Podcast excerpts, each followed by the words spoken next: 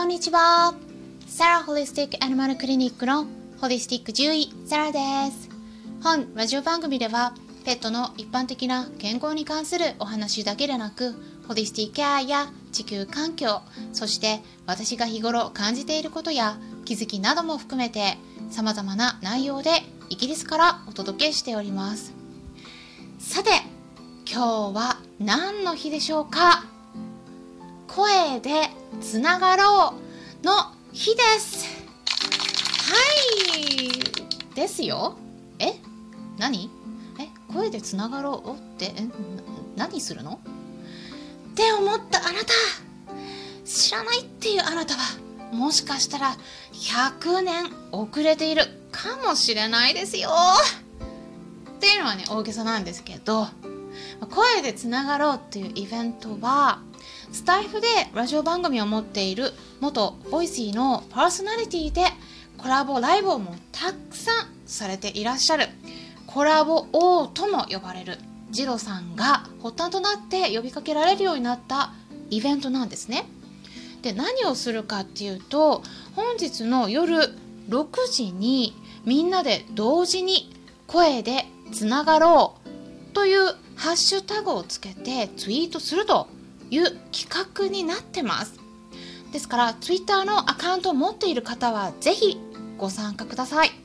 ツイートする内容の本文はどんな内容でもいいんです。ただそこにハッシュタグをつけるだけです。ハッシュタグ声でつながろうっていうワードですね。なので参加方法もすごく簡単ですよね。でこれをやることで何が起こるのか言いますと、まあ、一気にいろんな方がこのハッシュタグを使うとそうすると出現する頻度が増えることによって Twitter のトレンドにこの用語が乗る可能性が高くなるというわけなんです。で他の人たちにこのハッシュタグを見てもらうことで音声の世界にもっと興味を持ってもらえるようなきっかけになればいいなと思ったんですね。なので私もねもちろん参加します。うん。でこれねジロさんからの話によるとなんでねこの企画をやろうと思ったかっていうと、まあ、コロナ禍で、え、コロナ禍 ちょっとアクセントが違った。コロナ禍で、まあ、大変な思いをされてる方たくさんいらっしゃいますよね。でもねみんなでこの企画をね一斉にやることで一人じゃないんだよとみんなつながっているんだということを感じてもらえたらと思ったということなんですね。で、まあ、3連休入りますけれども家にいても外に出なくても楽しめるちょっとワクワクできるようなイベントになってます。携帯電話1台あればみんなとつながれるっていうのをね感じることができる気軽に参加できるイベントになってますので、ま、夜6時になったら是非 Twitter を見てみてくださいね。さてですねあのこのお話ししたところなんですけれどもこのイベントをね企画したジロさんとそしてもう一人のウェブライターをされていらっしゃる小俣美代さん。小俣美代ですからタミオマタミオさん。タミオさんって言うんですね。でえこのねお二人と一緒にちょうどコラボ配信してきたところなんですね。うん、であのまあ、私初めてコラボだったんですけれども、うん、そこでちょっといろいろとね気づいた点があります。でですから今回一人反省会っていった感じで、えー、気づいた点について皆さんにシェアすることで、まあ、他の方にとっても参考にしてもらえるようなことがお伝えできればと思っています。でまずですね気づいたポイント一つとして多分ねこれは、うん、あの私が慣れていないだけだと思うんですけども、うん、あのこれはねこうお相手がいいとか悪いとかじゃなくて誰が相手であってでもですね顔見てないですよねやっぱり。ですから音声だけで、えー、やっていくっていうことでこうタイミングをねやっぱ合わせるのが難しかったです。うん、であのー、やっぱり同時に作業するべきことが増えるんだなっていうのを感じたんですね。まあ、例えばですねあのお二人がお話をしている間に、まあ、私の方でコメントを見てたりしてでいくつかのコメントもお返ししてたりねする時に文字で返すんですけど文字のやり取りで。でそういう時にもこうお二人の話を耳で聞きながらコメントを打つっていう作業をね行う必要があったんですね。でえ私はねやっぱりうんとちょっとね同時に2つ以上のことをやるのが あんまり得意じゃないんですね。うん、これはねあの人間2つのタイプがいると思うんです。皆さんどちらですか、うん、同時に2つ以上のことを幅広くあのできるタイプ。浅くできるタイプと浅く広くできるタイプとあとは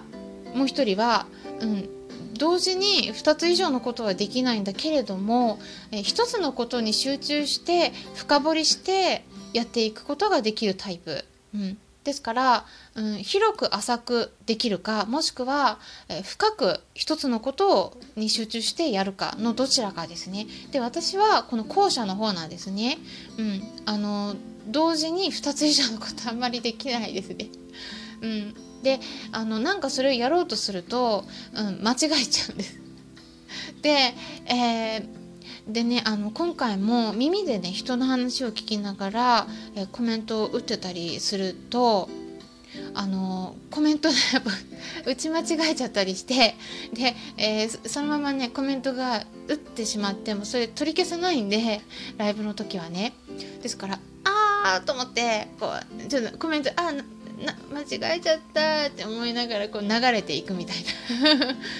待ってみたいな感じで。あのっていうのがありました。うん、あともともとね私ちょっと携帯電話でコメント打つの慣れてなくて慣れなのかなんか何回やってもできない。あんまりうまくできない。なんか漢字とか出てきてそれ選ばないといけないし漢字も間違えちゃったりもするしあの途中で打ってる間に送信ボタン押しちゃったりとかしません？それ途中で送信されちゃったりとかなるんでいつもねあの LINE とかやる時もパソコン使ってるんですね。うん、でなんでねあのパソコンが好きな人間なんですけど 携帯より。でそんな感じで今回もちょっとね失敗してしまったっていうことがねあったということなんです。皆さんもお気をつけください。まあ、そんな感じとかあとはですねもう一点気づいた点としては相づちのタイミングとかですね、うん、相づちの仕方とかなんかあの私がね相づちを打っている声とか、うん、がね他の方が話している時にその声にかぶってしまったら話が聞きにくくなるだろうなと思ったんで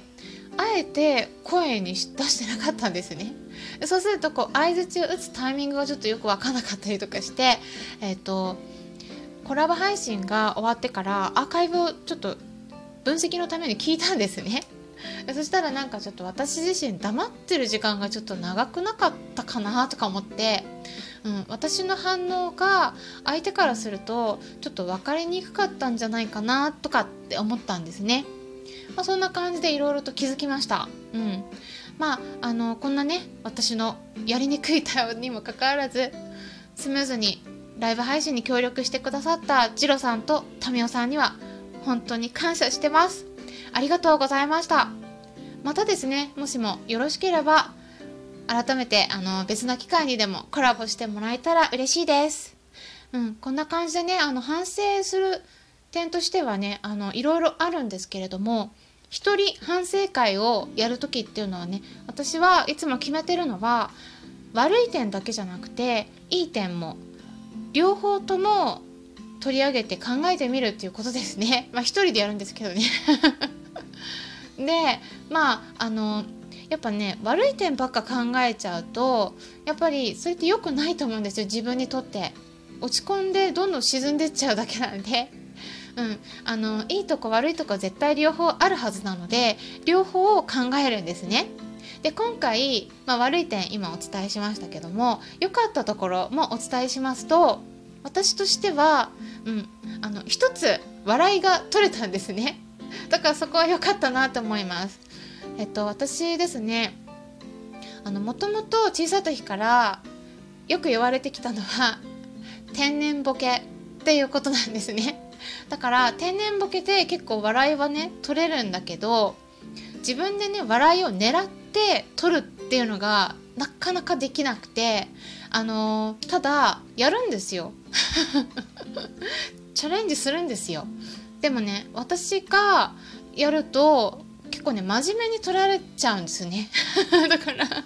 あの大体滑るんですよ。もう9割ぐらい滑ります。なんだけど今回は笑ってもらえたんで あよかったよっしゃって思ったです、まあ、そんな感じです。あのもともとちょっとね私まあ真面目に見られやすいんだと思うんですよね。だからまさかあの笑いを取ってくるっていう風にイメージされてないのもあると思うんですけど 今回あの何を言ったかっていうとジロさんへの提案でこれはちょっとリクエストなんですけどもジロさんは YouTube チャンネルを持っててでよく24時間テレビってありますよね。でそんな感じで24時間 YouTube っていうのをね あの今日の夜からスタートさせるっていうことなのでぜひね見てもらえればと思うんですけど、まあその時でもいいですし別の機会でもいいんですけどもいつもマスクをつけてるので例えばねそこに切り込みを入れてでその切り込みの隙間からご飯とか食べれますよね。ですから例えばレストランでそれをやってナポリタンスパゲティをその切り込みの隙間から口に入れて食べるっていう企画やってみたらどうですか？って言ったでその話をしたら結構受けたんで多分面白いと思うんですけど皆さんいかがでしょうか？あのマスクつけながらナポリタンをレストランで食べたらみんなから惹かれたみたいな なんかそんなタイトルにしたら面白いかもしれないですよ。チロさんとタミオさんのチャンネルはあの URL に載せておきますのでぜひチェックしてみてください。まあ、こんな感じでお話ししてたんですけれどもまたお会いしましょうホリスティック